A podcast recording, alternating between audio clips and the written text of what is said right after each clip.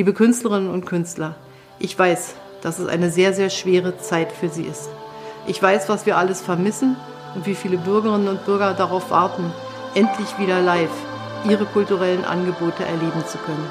Bis dahin versuchen wir so gut wie es geht, Sie zu unterstützen durch unsere Hilfsprogramme, aber auch dadurch, dass wir sagen, wie wichtig Sie für uns sind.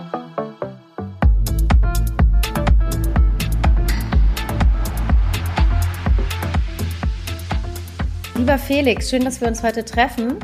Wir haben uns ja äh, letztes Jahr tatsächlich schon mal getroffen für unseren damals geplanten Podcast. Ähm, uns ist die Corona-Zeit ein bisschen dazwischen gekommen und wir mussten umsatteln und haben äh, alles neu aufgebaut. Jetzt wollen wir wieder mit dir sprechen. Erzähl uns doch mal was über dich. Stell dich mal vor, was du machst, wer du bist. Ja, danke für die Einladung. Also, äh, ich bin Facharzt für Psychiatrie und Psychotherapie arbeite an der Charité in Berlin und ähm, leite dort eine Forschungsgruppe zum Thema Recreational Drugs, also Partydrogen letztendlich. Und ähm, klinisch bin ich ebenfalls in dem Bereich aktiv. Äh, ich leite dort eine Sprechstunde für Partydrogen-assoziierte Erkrankungen. Können wir gleich nochmal schauen, was das eigentlich bedeutet. Und ähm, die ADHS-Sprechstunde führe ich dort durch. Ähm, außerdem habe ich noch eine ganz normale Sprechstunde, da kommen auch allgemein psychiatrische Patienten zu mir mit Depressionen, äh, Schizophrenien und so weiter und so fort. Genau, das mache ich an der Charité hauptsächlich. Du hast eine AG gegründet, die nennt sich Recreational Drugs. Ähm, was genau können wir uns denn darunter vorstellen? Da geht es um die Erforschung von äh, Partydrogen und zwar auf mehreren Ebenen. Einmal schauen wir uns an äh, die Epidemiologie, also das heißt, wer nimmt diese Partydrogen, wie verbreitet sind die, ähm, was sind die Konsummuster, die Konsummotivationen und aber auch äh, die Evaluation von Präventionsmaßnahmen. Also äh, beispielsweise hat uns mal die Stadt Berlin beauftragt, eben zu untersuchen, ähm, was in den Berliner Clubs genommen wird und äh, welche Präventionsmaßnahmen die äh, Szene so an, eigentlich annehmen würde. Ähm, das ist so der eine Bereich und der andere Bereich ist aber auch die therapeutischen Aspekte von bestimmten psychoaktiven Substanzen, äh, beispielsweise Psilocybin bei Depressionen ähm, oder Ketamin bei therapieresistenten Depressionen. Ähm, MDMA beispielsweise wird äh, teilweise eingesetzt für die Behandlung von posttraumatischen Belastungsstörungen. Das steckt alles noch in den Kinderschuhen. Äh, da gibt es so ein paar Studien äh, über die Welt verteilt. Es nimmt aber deutlich zu. Und ähm, wir beginnen jetzt in Deutschland die erste Studie zu Psilocybin und therapieresistenten Depressionen. Das machen wir zusammen, das machen wir nicht alleine, ne? das, ist ja ein, das sind ja Riesenunternehmen, äh, diese Studien. Äh, das machen wir dann zusammen mit äh, der Uniklinik in Mannheim. Wir haben uns jetzt natürlich gefragt, ähm, die Pandemie hat natürlich extreme Auswirkungen ähm, auf, auch auf unsere Kultur, auf unsere ähm, Clubkultur, auf die Feierkultur. Ähm, die Menschen können nicht mehr großartig ausgehen, beziehungsweise man findet natürlich hier und da seine Nische. Aber habt ihr denn das Gefühl, dass die Pandemie jetzt Einfluss hatte auf den Drogenkonsum der Berliner Partygänger? Ja, also äh, das wollen wir noch herausfinden. Dazu läuft auch aktuell eine Studie. Wir sind jetzt gerade am Ende der Datenerhebung und ähm, werten die Daten jetzt aus. Also das heißt, äh, bald kann ich euch zu dieser Frage genaueres sagen. Ähm, es gibt aber schon ein paar andere Studien zu diesem Thema und äh, da kann man schon sehen, dass, äh, dass sich der Konsum etwas verändert. Also wir können die Substanzen ja vielleicht mal durchgehen. Ähm, das ist die äh, Substanz Nummer eins äh, ist ja immer noch der Alkohol. Und da gibt es gleich mehrere Studien, die sich das angeschaut haben. Und ähm, die sind aber ungefähr gleich, was die Ergebnisse betrifft. Also beim Alkohol ist es so, dass äh, der Konsum offensichtlich ein bisschen zunimmt. Ähm, wer, wenn man sich das mal so vorstellt, wir haben ungefähr ein Drittel, bei denen äh, verändert sich der Konsum überhaupt nicht. Dann haben wir etwas mehr als ein Drittel, bei dem der Konsum äh, zugenommen hat und weniger als ein Drittel, da ist er gesunken. So, und wenn man das jetzt sozusagen ähm, als Durchschnitt nimmt, dann sieht man eben, es gibt einen Zuwachs äh, bei Alkohol und jeder Zehnte ungefähr äh, hat einen sehr stark erhöhten Konsum jetzt in der Corona-Phase angegeben. Und vor allem sind es diejenigen, die sowieso schon vorher viel konsumiert haben oder die sogar ein Alkoholproblem hatten. Also bei denen hat es noch mehr reingehauen. Gibt es da auch schon ähm, ähm, Versuche äh, zu belegen, woran das, also welche Gründe es dafür gibt? Ja, das sieht man dann bei den anderen Substanzen, kommen wir ja gleich noch zu, äh, noch viel mehr. Bei Alkohol ist es aber auch schon so, dass es ähm, äh, Langeweile und mehr Zeit äh, als Motivation angegeben wurde. Aber natürlich auch bei Alkohol ähm, ist es sicherlich äh, eine, eine wichtige Rolle, ist die Problembewältigung quasi durch, durch den Konsum. Ne? Das ist ja was ganz anderes als zum Beispiel bei MDMA. Da geht es ja wirklich in, in, den seltensten Fällen jetzt irgendwie darum, äh, Probleme zu bewältigen, sondern das ist eine, eben eine äh, fast reine Partydroge im engeren Sinne. Also im sozialen Kontext eher. Genau, genau. Hat dann MDMA eher abgenommen? Ganz genau. Da wäre ich jetzt zu gekommen. Also da sind wirklich, äh, gibt es gleich mehrere Studien, die das auch gezeigt haben, dass vor allem MDMA und Kokain deutlich abgenommen haben. Und mh, auch da gibt es natürlich äh, mehrere Gründe. Also es gibt natürlich einfach weniger Partys, das ist klar. Ähm, die Beschaffung ist auch etwas schwieriger geworden. Das wurde als Grund äh, häufig angegeben. Weil die Clubs dann zum Beispiel als Ort des Kaufs sozusagen eher wegfallen. Das wird mit reinspielen, genau. Aber auch äh, der Fakt, dass ja einfach eine Zeit lang die Grenzen komplett dicht waren. Ne? Mhm. Ach so. Und dadurch wurde eben der die, die Zufuhr, ähm, das kommt ja alles von außen, ne? Ähm, und zwar je nach Substanz unterschiedlich. Also zum Beispiel MDMA und äh, Amphetamin kommt aus Belgien, Niederlanden, ähm, wohingegen Methamphetamin, also Crystal Meth, äh, kommt tatsächlich äh, aus dem Osten, äh, Tschechien, Polen und so weiter. Und ähm, das ist natürlich alles erschwert, wenn die Grenzen zu sind. Also insgesamt eine etwas schwerere Beschaffung. Und äh, dann, was auch natürlich häufig äh, angegeben wurde, was du gerade eben sagtest, Julian, äh, die, die soziale Komponente beim MDMA fällt dann eben weg und äh, es macht einfach, ne, diese Substanz macht einfach nicht so viel Sinn, äh, während eines Lockdowns zu Hause MDMA zu konsumieren. Ne? Mhm. Aber hat man denn trotz alledem, weil man kriegt ja jetzt aktuell mit, dass äh, die Situation hat sich verändert, auch äh, gewisse Läden dürfen wieder öffnen, die Biergärten haben offen, äh, auch gewisse Clubs haben ihren Außenbereich wieder offen und es gibt natürlich die äh, illegalen Raves äh, in den Parks, ähm, beziehungsweise die Open Airs, die ja mittlerweile auch ähm, genehmigt wurden zum Teil. Ähm, hat sich das in der Zeit ähm, rapide verändert wieder? Seht ihr da einen Anstieg? Äh, ob jetzt sozusagen der Konsum wieder zurückkommt, meinst du? Mhm. Das kann ich mit Daten nicht sagen. Ne? Also sagen, so fein aufgelöst äh, konnten wir das nicht untersuchen und ähm, unsere Daten stehen ja auch noch aus.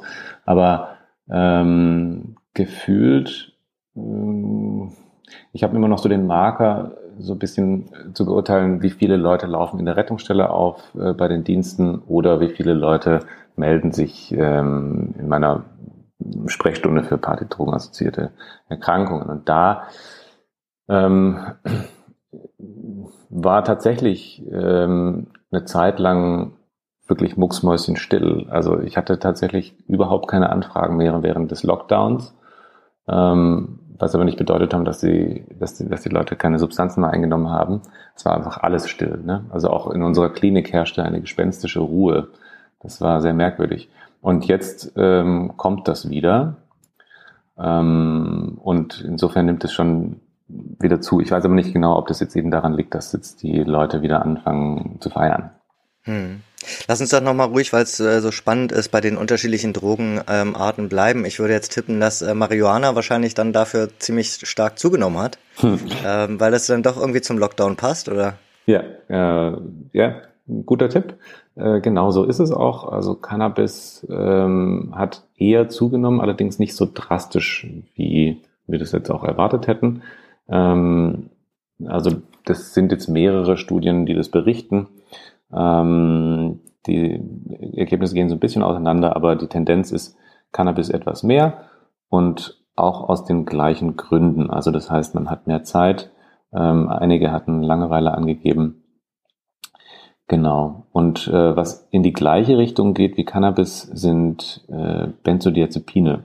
Also für die, die das nicht kennen, ähm, das sind so müde Macher, also sedierende Medikamente, wie zum Beispiel Valium. Das ist ein bekannter Vertreter. Das hat ebenfalls zugenommen. Und also eher sozusagen Downer, ähm, eher eine Zunahme und Upper machen nicht so viel Sinn zu Hause. Genau, genau. Und äh, mit den Downern kommt wahrscheinlich auch wieder noch ein Aspekt hinzu, nämlich diese stark angstlösende Komponente. Ne? Valium äh, oder Tavor äh, ist ja auch ein gut bekannter Vertreter, die, äh, die machen quasi angstfrei. Das sind Angstlöser. Und das wird sicherlich auch noch Rolle gespielt haben hier. Du sagst immer Langeweile. Ist das wirklich so das vorherrschende Ding? Also ich kann mir auch vorstellen, dass irgendwie, also dass das auch kombiniert ist, vielleicht auch mit einer Form von Einsamkeit oder ähnlichem. Also dass natürlich Langeweile dann vielleicht einfacher ist zu sagen, ich habe große Langeweile, aber ähm, also im Endeffekt nimmt halt so das soziale Gefüge ja auch irgendwie ab und ähm, man geht vielleicht nicht so oft raus und äh, das ist dann vielleicht schon auch etwas, was zum Beispiel zu mehr Konsum potenziell führen könnte. Mhm, absolut richtig.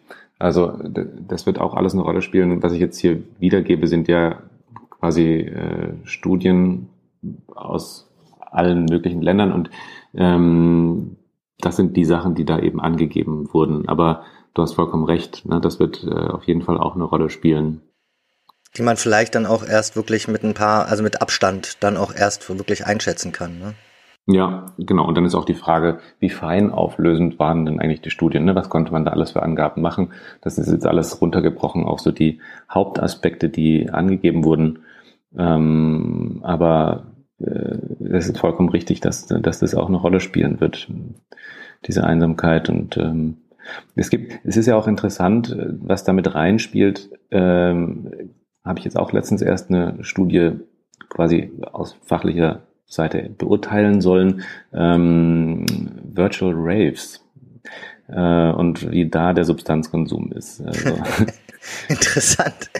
Ja, und ähm, jetzt nicht verwunderlich, äh, auch da gibt es natürlich dann einigen Konsum. Also es wird dann irgendwie, es wird dann irgendwas gestreamt, ne, irgendein Künstler spielt und ähm, dann gibt es eine Community, Community, die dann über Zoom oder welche Plattform auch immer dann da Party machen online.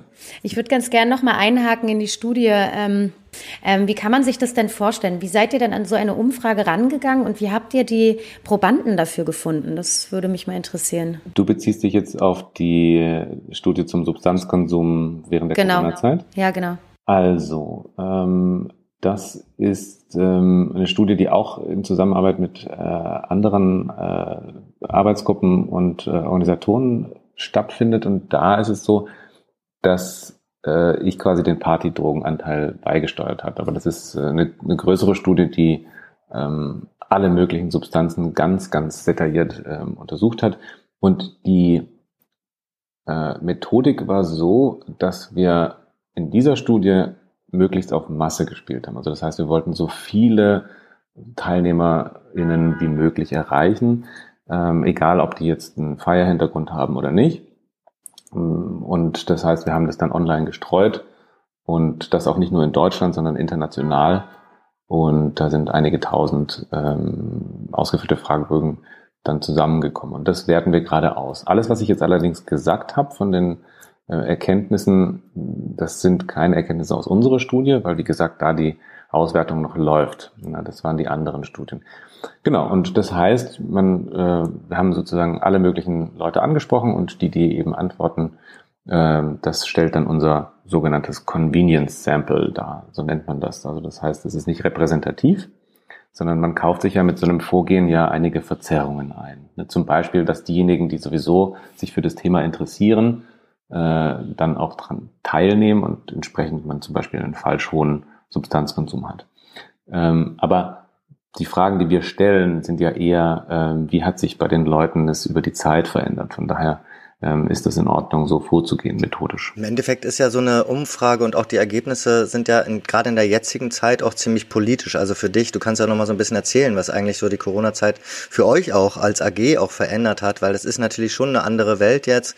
Ähm, man muss ja auch sagen, dass ähm, die Party ja aktuell eigentlich oder wenigstens eine lange Zeit jetzt vorbei war. Das heißt, Party, Drogen, was bleibt eigentlich noch von Party, Drogen ohne Party? Ähm, mhm. ähm, und, und wie setzt ihr da den Unterschied? Äh, beschäftigt sich äh, man sich damit jetzt etwas anders, auch in der Definition? Ja, das ist eine spannende Frage. Ähm, also man sieht aber ja gerade, dass wir eben auch jetzt den Konsum untersuchen während der Corona-Zeit, ähm, äh, zeigt so ein bisschen, dass das Phänomen bleibt bestehen. Ne? Der Konsum bleibt auch, er verändert sich ein bisschen in die eine oder andere Richtung, je nach Substanz. Ähm, aber nur weil es jetzt sozusagen keine institutionalisierten Partys mehr gibt, heißt es nicht, dass der Konsum nicht stattfindet.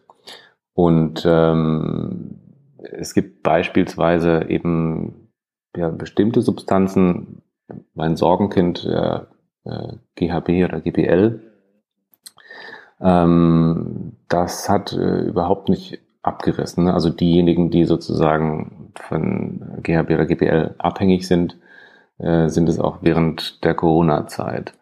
Und ähm, die sehe ich auch weiterhin relativ häufig in meiner Sprechstunde. Da merkt man dann ja, dass sozusagen GHB dann in dem Sinne eigentlich keine, also reine Partydroge ist, sondern einfach eine, eine heftige Suchtdroge sozusagen. Genau. Und die äh, Leute lernen es aber meistens in der Feierszene kennen. Mm, und das funktioniert dann auch so in der ersten Zeit auch noch ganz gut, ne, das nur ab und zu zu nehmen und dann werden die Einnahmezeitpunkte häufiger, ne, die Intervalle verkürzen sich und äh, dann irgendwann rutschen viele in eine Sucht und verabschieden sich dann aus der Feierwelt. Ne? Also die sieht man dort dann auch gar nicht mehr. Ähm, und es geht aber weiter und letztendlich landen sie dann bei mir. Kannst du vielleicht einmal erklären, weil du es gerade eben ähm, schon so spezifisch gesagt hast, warum GHB gerade dein großes Sorgenkind in der Berliner Clubszene ist? Ja, gerne. Ähm, also aus mehreren Gründen. Vielleicht erstmal die medizinische Seite. Da ist es eben so, dass GHB oder GBL, ähm, ich spreche jetzt mal nur von GHB, ne, äh, der Einfachheit halber, ähm, GBL ist eine Vorform, die sich dann im Körper zu GHB umwandelt und dieses GBL ist eben sehr leicht erhältlich im Internet ähm, auf legalem Wege. Also ich spreche von GHB. Ähm, wenn man einmal eine Abhängigkeit entwickelt hat, dann ist die sehr ausgeprägt und vor allem auch sehr körperlich. Ähm, anders als jetzt zum Beispiel bei einer Kokainabhängigkeit, die ist dann eher psychisch. Ähm, und beim GHB ist es psychisch und eine sehr stark körperliche Komponente. Das heißt, wenn man dann entziehen möchte, dann sind die äh, Entzugssymptome sehr gravierend. Und bei den schwereren Fällen, also das heißt, wenn jetzt zum Beispiel ein täglicher Konsum schon stattfindet mit 15, 20 Milliliter am Tag, äh, dann hat man ein richtiges Problem, weil diese Entzüge von GHB, die sind anders als bei den anderen Substanzen einfach sehr gefährlich. Ähm, und was eben passieren kann, ist, dass die Betroffenen dann Entzugskrampfanfälle bekommen oder ein sogenanntes Delir, das heißt, man verliert die Orientierung, weiß nicht mehr, wer man ist, wo man ist, welche Zeit man hat ähm, und beginnt zu halluzinieren. Und also es ist wirklich sehr, sehr unschön, äh, was ich da an Entzügen in der Klinik bei uns miterlebt habe. Das heißt sozusagen diese, diese, ähm, dieser schlechte Ruf ähm, der Droge, das, was man an der Oberfläche mitbekommt von ähm, Liquid Ecstasy oder ähm, der, der, der Vergewaltigerdroge oder ähnlichem, ähm, das ist eigentlich unter der Oberfläche noch viel, noch ein viel größeres Problem. Ja, genau. Ähm, Vergewaltigungsdroge ist natürlich ein, ein weiteres äh, Stichwort. Diese, dieses GHB hat eine sehr kurze Nachweisbarkeit. Also das heißt, wenige Stunden nach Konsum ist es schon wieder aus dem Blut draußen. Kann sich nicht mehr nachweisen. Außerdem in Verbindung mit Alkohol äh, verstärken sich die jeweiligen äh, schwierigen oder kritischen Wirkungen. Also Alkohol beispielsweise zu viel, weiß jeder, was passiert. GHB äh, alleine zu viel ist so ähnlich, ne? also man wird dann so schläfrig und dann so komatöse Zustände. Und wenn man beides kombiniert, dann gibt es so eine ganz gefährliche Wechselwirkung. Da ist sozusagen die Wirkung mehr als die Summe der Teile. Ne? Das verstärkt sich gegenseitig und deswegen macht es das zu perfekten K.O.-Tropfen. Und für User, die das eben nicht kennen, diese Substanz, und denken, oh ja, probiere ich mal aus, ähm, die, wenn sie davor Alkohol getrunken haben, die klappen dann halt um. Ne? Also du hast das Gefühl, dass generell auch, was diese Droge angeht, viel zu wenig Aufklärung stattgefunden hat? Ja, also äh, in Relation zu der medizinischen Bedeutsamkeit. Ne? Also das ist einfach schon jetzt aus medizinischer Sicht äh, eine recht risikoreiche Substanz. Und der zweite Punkt, äh, vorher hatte ich gesagt, auf mehreren Ebenen ähm, ist es schwierig, äh, ist die Zunahme in der Häufigkeit, die mir Sorgen macht. Also der Konsum von GHB in der Berliner Partyszene hat sich in den letzten fünf Jahren ungefähr verfünffacht. Ja, also wir waren damals fünf Jahren so ungefähr bei zwei Prozent. Ähm, also was ich jetzt sage, ein Prozent bezieht sich immer, äh, es gab zwei Prozent äh, Partygänger, die das in den letzten vier Wochen eingenommen haben. Ja, ähm, so sind wir heute eben schon bei rund 10 Prozent. Ähm, und das hat man so richtig über die Jahre beobachten können, wie es hochgeht. Und das, ähm, ja, das macht mir einfach Sorgen. Woran liegt das? Was glaubst du? Das ist eine schwierige Frage. Also äh, allgemein gesprochen ist es so bei Substanzen, es spielen immer mehrere Faktoren in die Beliebtheit rein. Also erstens ähm, was macht die Substanz? Also bedient die irgendwie das, was die Leute haben wollen? Ne, so die, die, die Art und Weise des Rausches. Ähm, das ist ein Aspekt. Äh, und das ist beim GHB mh, hm, schon der Fall. Also es gibt ja in Berlin eine sehr starke ähm, homosexuellen Szene und gerade in dieser Szene ist das GHB besonders beliebt. Nicht nur, ne, es gibt es auch sonst, aber äh, gerade in der homosexuellen Szene besonders. Und äh, es ist eben sehr stark sexualisierend, enthemmend, euphorisierend und das macht es eigentlich zu einer perfekten äh, Sexdroge, wenn man das mal so lapidar sagen kann, ähm, unter anderem. So. Äh, dann spielen noch weitere Faktoren in die Beliebtheit von einer Substanz rein und das ist die Verfügbarkeit. Und es ist der Preis.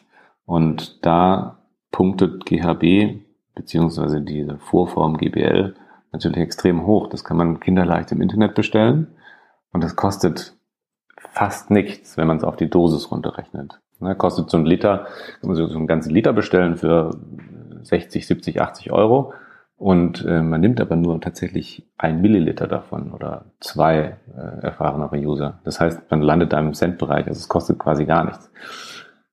Und das wird es sicherlich ähm, auch bedingt haben, warum das so stark durch die Decke gegangen ist. Und ich bin gespannt, wie es weitergeht. Ich hoffe, dass sich die Kurve irgendwann abflacht. Glaubst du denn, dass in jetzigen Zeiten, ähm, wie gesagt, wo die Party quasi eher abgenommen hat und Party heißt ja auch, also Partydrogen heißt ähm, ja auch quasi ein bisschen übersetzt, Drogen nehmen im sozialen Kontext, das macht es einem dann vielleicht auch leichter, es ist quasi cool, da sind andere Leute ähm, und jetzt fällt sozusagen dieser soziale Kontext weg und jetzt ist es dann eigentlich auch so, dass den Leuten dann ja eher so vorgeführt wird, zum Beispiel wirkliche Suchtabhängigkeit oder ähnliches, weil sie halt eher das dann zum Beispiel ohne diesen sozialen Kontext machen. Ähm, führt sowas vielleicht dann zu zu noch mehr, sag ich mal, Dunkelziffer, also noch mehr zurückziehen, nicht darüber kommunizieren ähm, ähm, und vielleicht auch zu mehr Sucht? Oder was erwartest du dann auch aus so einer Umfrage zum Beispiel? Ja, also möglicherweise ist es der Fall. Ähm, was ich aber noch viel mehr befürchte, ist ähm, der Umstieg von der einen Substanz auf die andere. Also beispielsweise, wenn jetzt jetzt reihenweise Leute kein MDMA, MDMA mehr nehmen, aber dafür ein Alkoholproblem entwickeln, dann ist überhaupt nichts gewonnen. Im Gegenteil. Ähm, äh, also, und das hat man eben gesehen. Es gibt zum Beispiel eine australische Studie, die das ganz schön untersucht hat, die eben ges die geschaut hat, von welcher Droge gibt es sozusagen einen Swap auf eine andere? Ja. Und da war eben beispielsweise der prägnanteste Swap war eben von MDMA auf Alkohol.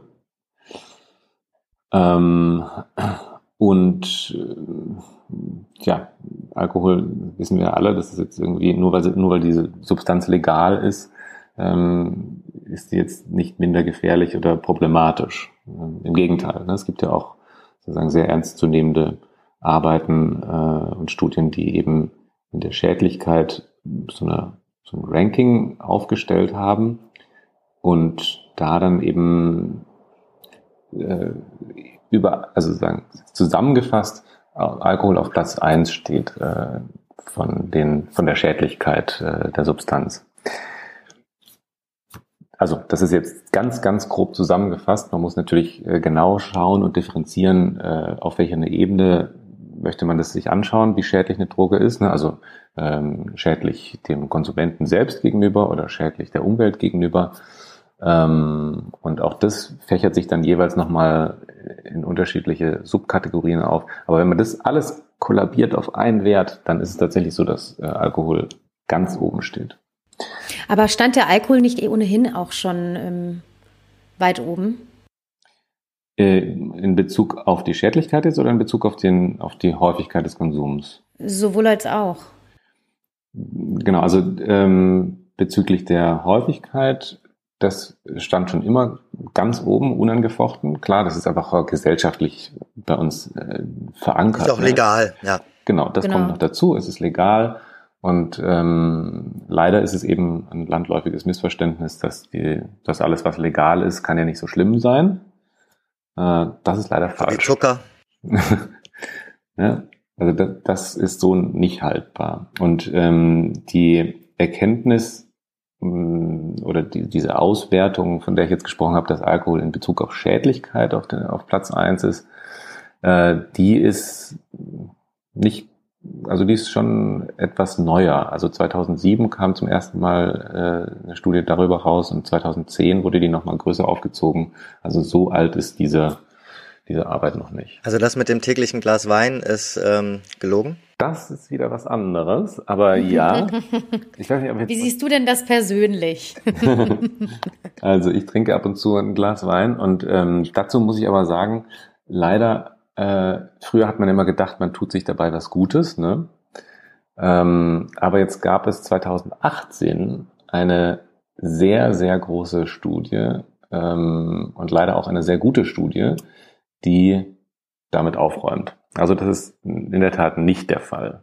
Ich weiß nicht, ähm, ob wir jetzt da noch weiter eingehen sollen, ob ich das noch ausführen soll oder äh, ob ihr noch vielleicht andere Fragen habt. Aber äh, vielleicht sozusagen äh, Bottomline ist äh, die, dieser Studie, es ist nicht der Fall, dass ein Glas Wein am Tag äh, gesund ist und äh, sozusagen das Leben verlängert. Das Einzige, was man sagen kann, ist, dass Herzinfarkte weniger auftreten bei einem Glas Wein am Tag. Aber leider wenn man das zusammenrechnet, was sonst noch so alles passiert bei einem Glas Wein am Tag, Schlaganfall und so weiter und so fort, ähm, dann sinkt diese Allgemeinsterblichkeit bei einem Glas Wein leider nicht. Sie nimmt auch nicht sonderlich zu, also das heißt, man kann auch gerne äh, das weiter so fortführen, mache ich ja auch, aber äh, es ist auf jeden Fall nichts dadurch gewonnen. Das aber bei einem Glas Wein am Tag ist man dann nicht Alkoholiker? Ich hoffe nicht. technisch, technisch gesehen nicht, nee. Ähm, weil man, ob man jetzt Alkoholiker ist oder nicht, also ob eine Sucht besteht oder nicht, das macht man nicht daran fest, ähm, ob es jetzt täglichen Konsum gibt, Konsum gibt, sondern man macht es an anderen Kriterien fest. Die WHO hat da so äh, einen Kriterienkatalog aufgestellt, also zum Beispiel fließt da ein, ähm, was passiert, wenn ich dann kein Glas Wein trinke? Habe ich dann ein starkes Verlangen danach, so ein Craving? Oder habe ich äh, Entzugssymptome dadurch? Ähm, kann ich den Konsum kontrollieren? Ähm, und so weiter und so fort. Das werden sich jetzt nach Corona bestimmt einige fragen. Ich würde ganz gern noch einmal zu eurer AG zurückkommen, Recreational Drugs. Ähm, und zwar, was war denn damals eigentlich die Motivation, diese AG ins Leben zu rufen? Und ähm, wie wird man denn in der Charité so als Wissenschaftler angeschaut, wenn man sich in seiner, in seiner Arbeitszeit mit äh, Partydrogen be beschäftigt? Gibt es da so ein bisschen schiefe Blicke manchmal? Hm.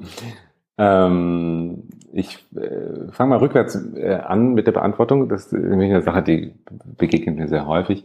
Ähm, also, was eigentlich fast immer passiert ist, wenn ich äh, Vorträge halte oder sowas, äh, wenn ich dann eingeführt werde als jemand, der irgendeine Partydrogensprechstunde oder sowas betreibt, wenn das dann so verkürzt wiedergegeben wird, dann gibt es eigentlich immer ein, ein, ein Gemurmel oder Gekicher oder Geraune im Saal. Das ist eigentlich der Standard. Ähm, dann äh, bin ich ja ab und zu auch im Fernsehen zu sehen und da kommen dann auch immer wieder Fragen, hi, ich habe dich gesehen, äh, bist der Partydrogenexperte, haha. Ähm, das gibt es immer wieder. Und ähm, in unserer Klinik allerdings ähm, ist es so, dass na, wer in Berlin in der Psychiatrie arbeitet, der also der kennt dieses Topic halt. Ne? Ähm, das ist einfach äh, ein, ein relevantes Feld und ähm, da wird es dann schon ernst genommen und die Expertise dann auch angenommen. Also genau, das führt mich dann zu deiner ersten Frage, wie kam es dazu? Ähm, also in unserer bisherigen Landschaft an Sprechstunden und Experten, die wir eben so in der Charité hatten, äh, war bisher alles vertreten, aber diese, diese ähm, diese Problematik der Partydrogen, also das, was wir sehen, wenn das Wochenende vorbei ist, ne? was so montags äh, zum Beispiel zu uns in die Rettungsstelle kommt. Und ähm, das hat eben so ein bisschen danach geschrien, dass, es da, dass man sich der Sache mal etwas annimmt. Also die Patienten haben nach wie vor, sie haben auch vorher schon ihre Versorgung bekommen. Ne? Und jetzt ist es aber eben so, dass ich äh, für diese Klientel einfach einen eigenen Raum schaffen wollte, ähm, wo man, wo sie wirklich äh, wissen, okay, hier weiß man Bescheid, auch über die exotischen Substanzen, die es so gibt. Man weiß genau, was, was das ist, wie das wirkt, was die Risiken sind und so, ähm, dass die Konsumenten sich da verstanden fühlen. Ja, und auch vielleicht, dass es nicht immer so auf die leichte Schulter genau, also, ne, also es ist ja auch äh, etwas, was irgendwie Du meintest es vorhin schon, auf der einen Seite vielleicht auch medizinisch sogar spannend sein kann, auch wenn es darum geht, auch Leute sogar zu heilen ähm, ähm, oder das auch bei Therapiezwecken einsetzen zu können. Auf der anderen Seite natürlich der Begriff alleine ist ja manchmal, wirkt schon manchmal etwas beschönigend, wie du es jetzt zum Beispiel auch gerade bei GHB äh, gesagt hast. Äh, für mich ist es zum Beispiel sehr überraschend, dass es so, ein, ähm, ähm, so, so dermaßen gefährlich ähm, auch in der Sucht ist, ähm, äh, weil man immer schön sagt, ja, Party ähm, und ähm, den Kontext vielleicht dann auch nicht ganz so ernst nimmt erstmal. Ja, richtig, genau. Ähm, und was ich eben mache, ich, ich äh, kümmere mich um das, was übrig bleibt, wenn die Party vorbei ist. Ne? Ähm, dann das Problem besteht aber ja weiterhin. Oder eben Leute, die äh, mehrere Tage am Stück wach waren und ähm, dann eben eine psychotische Symptomatik und so weiter entwickelt haben. Und wie gesagt, ich bin nicht der Einzige, der sich mit der Thematik auskennt. Ich bin nur eben derjenige, der sich jetzt quasi hauptsächlich damit auseinandersetzt und eben diese AG und die Sprechstunde gegründet habe. Du hast vorhin auch noch was ganz Interessantes gesagt. Du ähm, leitest auch die Sprechstunden für ADHS-Patienten, richtig? Ja, genau. Ähm, man weiß ja, dass ADHS-Patienten zum Teil auch medikamentös eingestellt werden und zum Teil werden diese ähm, Patienten ja auch mit Amphetaminen oder äh, sagen wir mal, was einem ähnlichen Wirkstoff wie Amphetamin versorgt, um quasi mhm. die ADHS-Erkrankung ähm, in den Griff zu bekommen. Jetzt mal frech gefragt, wenn man jetzt äh, Ecstasy nimmt, ist das quasi wie eine Selbstmedikation bei einem ADHS-Patienten? Also könnte das eine ähnliche Auswirkung auf die Symptomatik haben wie ein verschriebenes ähm, ADHS-Medikament? Du fragst für einen Freund? Ich frage für einen Freund. Ähm, vielleicht schickst du den Freund lieber mal bei mir in die Sprechstunde. ähm, nein, also äh, es ist so, äh, MDMA, was ja der Hauptbestandteil von Ecstasy ist, ähm, ist nicht förderlich für die Behandlung einer ADHS. Anders sieht es allerdings bei Speed aus. Ne, in Speed ist ja hauptsächlich enthalten Amphetamin und die ganzen äh, Streckstoffe, hauptsächlich Koffein äh, und anderes.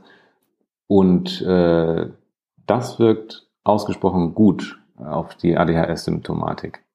Und das ist auch ähm, was, was ich sehr häufig sehe, dass sich meine Patienten eben damit bislang selbst therapiert haben.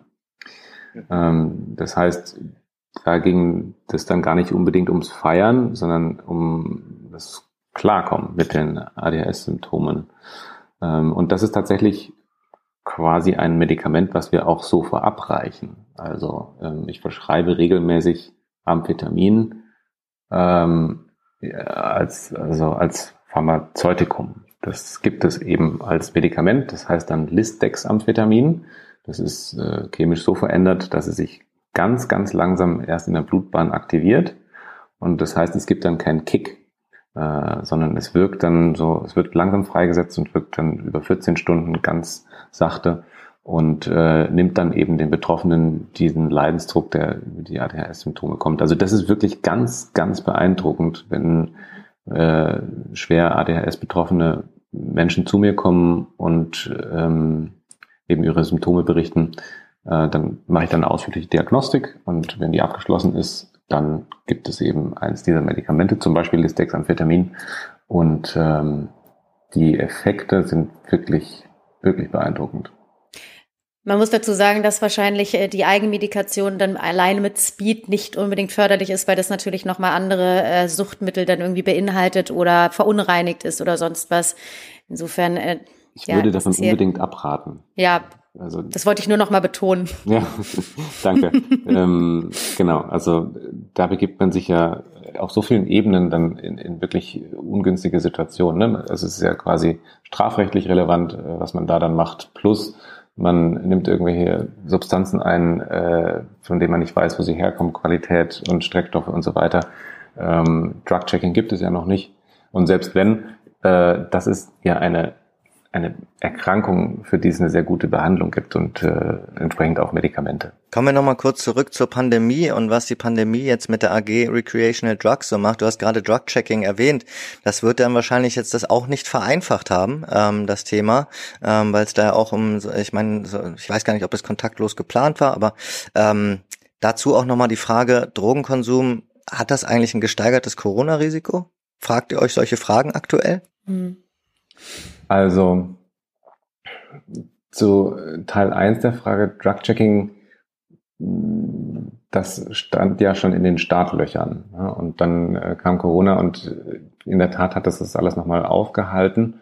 Ähm, nochmal kurz zur Klärung. Bei Drug-Checking, das geht nicht kontaktlos, sondern was bisher geplant war, ist, dass es mehrere Beratungsstellen in Berlin gibt, wo man seine Substanz abgeben kann. Die wird dann untersucht und ähm, nach drei, vier Tagen bekommt man dann das Ergebnis mitgeteilt. Und was ebenfalls stattfindet, ist ein Informationsgespräch, äh, bei dem nochmal über die Risiken der Substanz äh, gesprochen wird, die man da abgegeben hat und so weiter. Ähm, genau, das ist jetzt leider aber erstmal, es hat sich sehr verzögert ähm, und keiner weiß eigentlich, wann es jetzt tatsächlich kommen wird. Ich selber bin da ja quasi nur als evaluierender Experte äh, quasi fungierend. Also ich habe da im Vorhinein eine Studie zu gemacht, wie die Menschen ihr kon ihren Konsum ausrichten würden anhand der Ergebnisse ne? und ob sie das nutzen würden, wenn es so ein äh, Angebot gäbe in Berlin. Ähm, und da sind die Ergebnisse sehr, sehr klar gewesen.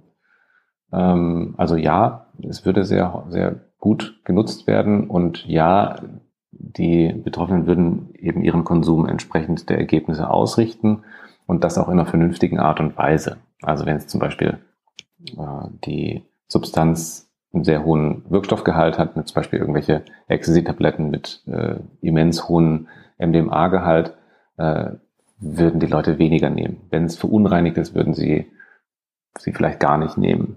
Das haben auch viele angegeben. Und so weiter. Also sehr sinnvolle ähm, Verhaltensweisen, die sich da gezeigt haben und ähm, das genau das nur so vorab. So. Und ähm, der letzte Teil deiner Frage, wie hattest du den gemeint? Also naja, also wenn man jetzt ähm, heutzutage ähm, die Angst ist ja überall und ähm, äh, wie, wie, wie du auch meint, also Partydrogen sind ja nun mal sozusagen ein soziales Element. Das heißt, du hast äh, alleine Form der Übergabe, ähm, des Kaufs, ähm, dann auch des Konsums, was ähm, erstmal ähm, rein aus meiner Sicht subjektiv ein ge äh, gesteigertes ähm, Risiko darstellt. Mhm. Oder gibt es dazu, gibt es dazu irgendwie Studien? Es gibt sozusagen für, für Teile, die du jetzt angesprochen hast, gibt es tatsächlich schon ein paar Erkenntnisse aus anderen Studien, ähm, nämlich wie, wie gehen die Leute jetzt damit um, äh, mit diesen veränderten, mit dieser veränderten Situation?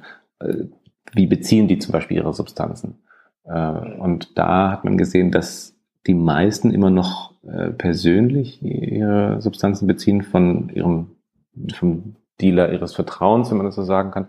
Ähm, und es aber tatsächlich einen Zuwachs gibt in Bestellungen.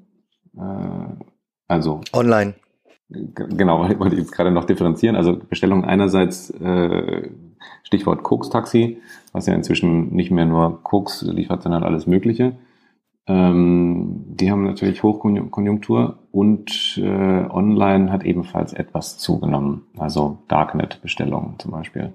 Also das heißt, man sieht schon, äh, dass sich da, dass die Szene so ein bisschen darauf reagiert, ne? Und äh, das das verändert einfach alles. Nochmal ganz kurz zu dem Punkt vom Anfang. Du sagtest, dass Drug-Checking äh, auf sehr, sehr äh, wache Ohren gestoßen ist und dass die Leute es tatsächlich auch nutzen würden. Ähm, meinst du denn, es steht, besteht auch die äh, Chance, dass das Drug-Checking irgendwann kontaktlos stattfinden kann? Also, dass die Leute quasi, weil jetzt aktuell ist es ja noch so, ähm, die Person muss quasi mit der gekauften Droge zu euch in die Charité kommen. Dort wird dann die Droge eingeschickt, soweit ich weiß, wird gecheckt und dann muss die Person das Ergebnis einige Tage später ähm, bei euch abholen. Ist das korrekt? Im, Im, Grunde. Also nur ganz kurz mhm. Äh, zur Klärung. Die Charité hat mit dem Drug-Checking selber überhaupt nichts zu tun. Also das sind quasi Beratungsstellen von bestimmten Suchthilfeträgern in Berlin. Die gibt es schon lange. Und äh, da wird, da wird, wird diese Substanz abgegeben. Die Charité hatten insofern nur was mit Drug-Checking zu tun, als ähm, meine Arbeitsgruppe und ich eben dieses, die, diese Vorabstudie da äh, durchgeführt ah, okay. haben, mhm. um das, äh, um die Situation zu evaluieren. Ähm, Genau, jetzt habe ich aber ähm, in der Einführung so viel erzählt, dass ich dann deine eigentliche Frage vergessen habe. Was, was? Genau, dass es, äh, dass diese, dass quasi das Drug-Checking auch irgendwann kontaktlos stattfinden kann. Insofern, dass, dass man, dass man eben diesen langen, langen Weg nicht mehr dorthin hat, weil ich könnte mir vorstellen, dass das eventuell auch für Leute so ein bisschen abschreckend sein könnte, weil so nach dem Motto, ich will am Wochenende ausgehen, muss aber eine riesengroße Schleife vorher gehen, um halt quasi äh, auf der sicheren Seite zu sein. Ob das eventuell irgendwann schneller geht. Dazu muss man wissen, dass das Drug-Checking nicht nur daraus besteht, dass quasi die Substanz analysiert wird äh, und das Ergebnis quasi mitgeteilt, sondern eben, was ich vorher sagte, dieses Gespräch. Ne? Also es gibt sozusagen ein Gespräch darüber und ähm, deswegen kann ich das nicht beantworten, ob es das jemals geben wird, ähm, möglicherweise. Aber geplant ist vor allem sozusagen das klassische Drug-Checking, was auch dieses Informationsgespräch mit einschließt. Warum ist das wichtig? Weil ähm, es nicht nur darum geht, Harm Reduction so zu betreiben, dass die Leute wissen, was sie konsumieren, sondern das ist auch ein ganz ähm, exzellentes Vehikel sozusagen, um Informationen dorthin zu bringen, wo sie hin soll. Also die Leute sollen nicht nur wissen, was ist in meiner, was ist in meiner Substanz drin, sondern sie wollen auch wissen, ähm, was bedeutet das? Also was hat das denn für Risiken? Und, ähm, ne? und das gehört aus meiner Sicht unbedingt damit dazu. Ähm, Drug-Checking, denke ich, macht auch so Sinn, aber äh, der wertvolle Teil für mich äh, aus meiner Sicht ist tatsächlich eben dieses Informationsgespräch, weil das ist sozusagen Prävention auf einer anderen Ebene und die Informationen kommen genau dort an, wo sie ankommen sollen. Man hat nämlich auch gesehen, dass diejenigen, die äh, Drug-Checking in Anspruch nehmen, ähm, auch genau die sind, die relativ viel konsumieren. Also das heißt, da soll auch die Info hin dann. Sag mal, und ähm, jetzt nochmal zu, zu, zu, zu eurer zu eurem Rahmen, der sich jetzt auch durch die Pandemie geändert hat. Ähm, ihr habt ja vorher wahrscheinlich auch sehr viel mit den Clubs gesprochen, da Austausch gehabt. Da äh, ist es ja auch spannend, dort ähm, vielleicht über die Ansprechpartner auch an Informationen zu kommen, etc. Und jetzt ist es ja eigentlich so, müsst ihr fast mehr in die Wohnzimmer rein. Oder wie hat sich dort sozusagen die, das, die Situation für euch auch verändert? Also ich bin weiterhin äh, im Austausch mit den Clubbetreiberinnen und Betreibern. Ähm, aber was jetzt unsere konkrete Arbeit anbetrifft, äh, ist es so, dass wir ja nur, also wir hatten eine Studie, wo wir wirklich tatsächlich in die Clubs reingegangen sind und in den Clubs befragt haben. Ähm, aktuell oder ein großer Teil unserer Arbeit läuft sowieso online. Ne, die Leute kriegen dann irgendwie auf irgendwelchen Kanälen Links zur Teilnahme an Studien äh, mitgeteilt und äh, von daher verändert sich in dem Belang zumindest nichts für mich. Aber ich bin weiter eben mit äh, den Betreibern in Austausch und ähm, das ist wirklich äh, ziemlich ziemlich tragisch. Also diese Gespräche, die ich dafür. Aber das äh, wisst ihr ja am allerbesten mit eurem Podcast. Ihr habt ja auch schon einige davon interviewt. Ja, also für mich wäre es auch äh, generell nochmal interessant zu hören, ähm, weil wir da jetzt gar nicht so richtig drauf eingegangen sind. Gerade von den Clubs, also da müsste ja jetzt wirklich ein wahnsinniger Rücklauf sein. Und ähm, wie äh, empfindest du es, also du persönlich, das, was die Clubs natürlich als äh, fatal empfinden, empfindest du natürlich wahrscheinlich eher als, als, als Fortschritt, nämlich dass eben ähm, sich der Drogenkonsum, so wie wir es jetzt ähm, feststellen, eher runtergeschraubt hat. Glaubst du denn, dass es wieder total anschließen wird, wenn die Clubs wieder aufmachen? Also erstmal ist es gar nicht so der Fall, Leonie. Ich habe nämlich, also äh, ich sehe die Entwicklung gar nicht positiv aktuell, wie sie ist, was den Substanzkonsum betrifft, weil die einen Substanzgruppen ja quasi weniger konsumiert werden, andere aber mehr.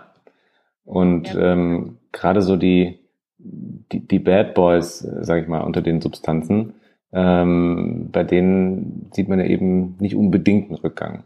Also gut, dass Kokain weniger konsumiert wird, das finde ich äh, ist einfach sehr, sehr gut. Und ähm, MDMA, okay, also das ist das ist alles, das ist natürlich aus medizinischer Sicht alles sehr erfreulich, aber gleichzeitig gibt es ja eben diesen äh, Umschwung zu anderen Substanzen, auf den ich vorher äh, über den ich vorher gesprochen habe. Und das ist ähm, aus medizinischer Sicht überhaupt nichts Erfreuliches. Und wenn mehr Alkohol getrunken wird, dann äh, ist es auch tatsächlich nichts Positives.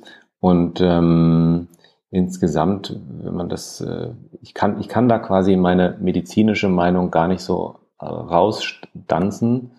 Ähm, und selbst wenn ich das täte, ist es nicht unbedingt positiv, dass jetzt äh, keine äh, Partys mehr stattfinden, weil auch Partys, ja, das ist ja ein Ort der Begegnung und des Sozialkontaktes. Ne? Da wird es ja nicht so, dass da quasi nur äh, stumpf konsumiert wird und äh, dann landen alle in der Rettungsstelle, sondern der Konsum ist ja in den meisten Fällen medizinisch, ähm, ja, äh, verantwortlich kann man da nicht sagen, aber das geht, das geht, glaube ich, bei Substanzkonsum nicht, aber ähm, es, es ist medizinisch nicht sozusagen ähm, hochrisikoreich oder äh, gefährlich. Also in, in den meisten Fällen. In anderen eben doch. Ähm, aber worauf ich hinaus will, äh, dass eben Partys nicht mehr stattfinden als, als Kontaktraum, als ne, äh, Raum des Ausgleichs und so weiter. Das hat ja auch letztendlich auf psychischer Ebene ähm, Nachteile, die ich jetzt als Psychiater nicht ausklammern kann. Ne? Ähm, da gibt es auch wieder eine ganze Menge Studien zu, ähm, was das eben mit uns gemacht hat äh, als Gesellschaft und den psychischen Erkrankungen. Ne? Das, was, was da zugenommen hat äh, durch diese Kontaktbeschränkungen, äh, durch den fehlenden physischen Kontakt auch. Ne? Wir sind ja Menschen, die wir brauchen die Berührung, wir brauchen den Kontakt, ansonsten äh, geht es uns schlecht. Und ähm, genau, deswegen, ich kann da meine psychische, meine, meine ähm, medizinische Meinung nicht isolieren und insgesamt gesehen, ja, es ist einfach eine Tragödie. Eine Frage habe ich dazu noch ähm, ähm, zu der neuen, ähm, also zu der ähm, Corona-bezogenen ähm, Umfrage. Gibt es dort auch politische Anlässe, ähm, sich damit zu beschäftigen? Oder erwartest du da auch halbwegs politische Ergebnisse? Also jetzt auch in diesem Kontext ähm, äh, der, der Großveranstaltungen oder Tanzverbote oder ähnlichem? Möglicherweise können dann aus den Ergebnissen politische Botschaften herausgelesen werden. Ähm, ich versuche mich mit meiner Arbeit immer ganz explizit aus äh, politischen, politischen Botschaften herauszuhalten. Äh, das Einzige, was ich mache, ist Daten erheben, auswerten und darstellen, ähm, ganz objektiv. Und was das dann für politische Implikationen bedeutet, äh, das muss dann die Politik entscheiden. Es gibt bestimmte Dinge, da lehne ich mich etwas weiter aus dem Fenster, ähm, aber eben auch nur auf medizinischer Ebene, also zum Beispiel bei dem Drug-Checking, wo ich eben ganz klar sage, aus medizinischer Sicht ist es äh, ein sinnvolles Unterfangen. Genau, und jetzt äh, bezogen auf die Corona-Krise und äh, wie es da weitergeht, ähm, werden wir sehen, wenn die, wenn die Ergebnisse vorliegen, was man äh, dort erkennen kann und was nicht. Vielleicht müssen wir nochmal einen Podcast machen zu gegebener ja. Sehr gerne. Wann rechnest du denn damit?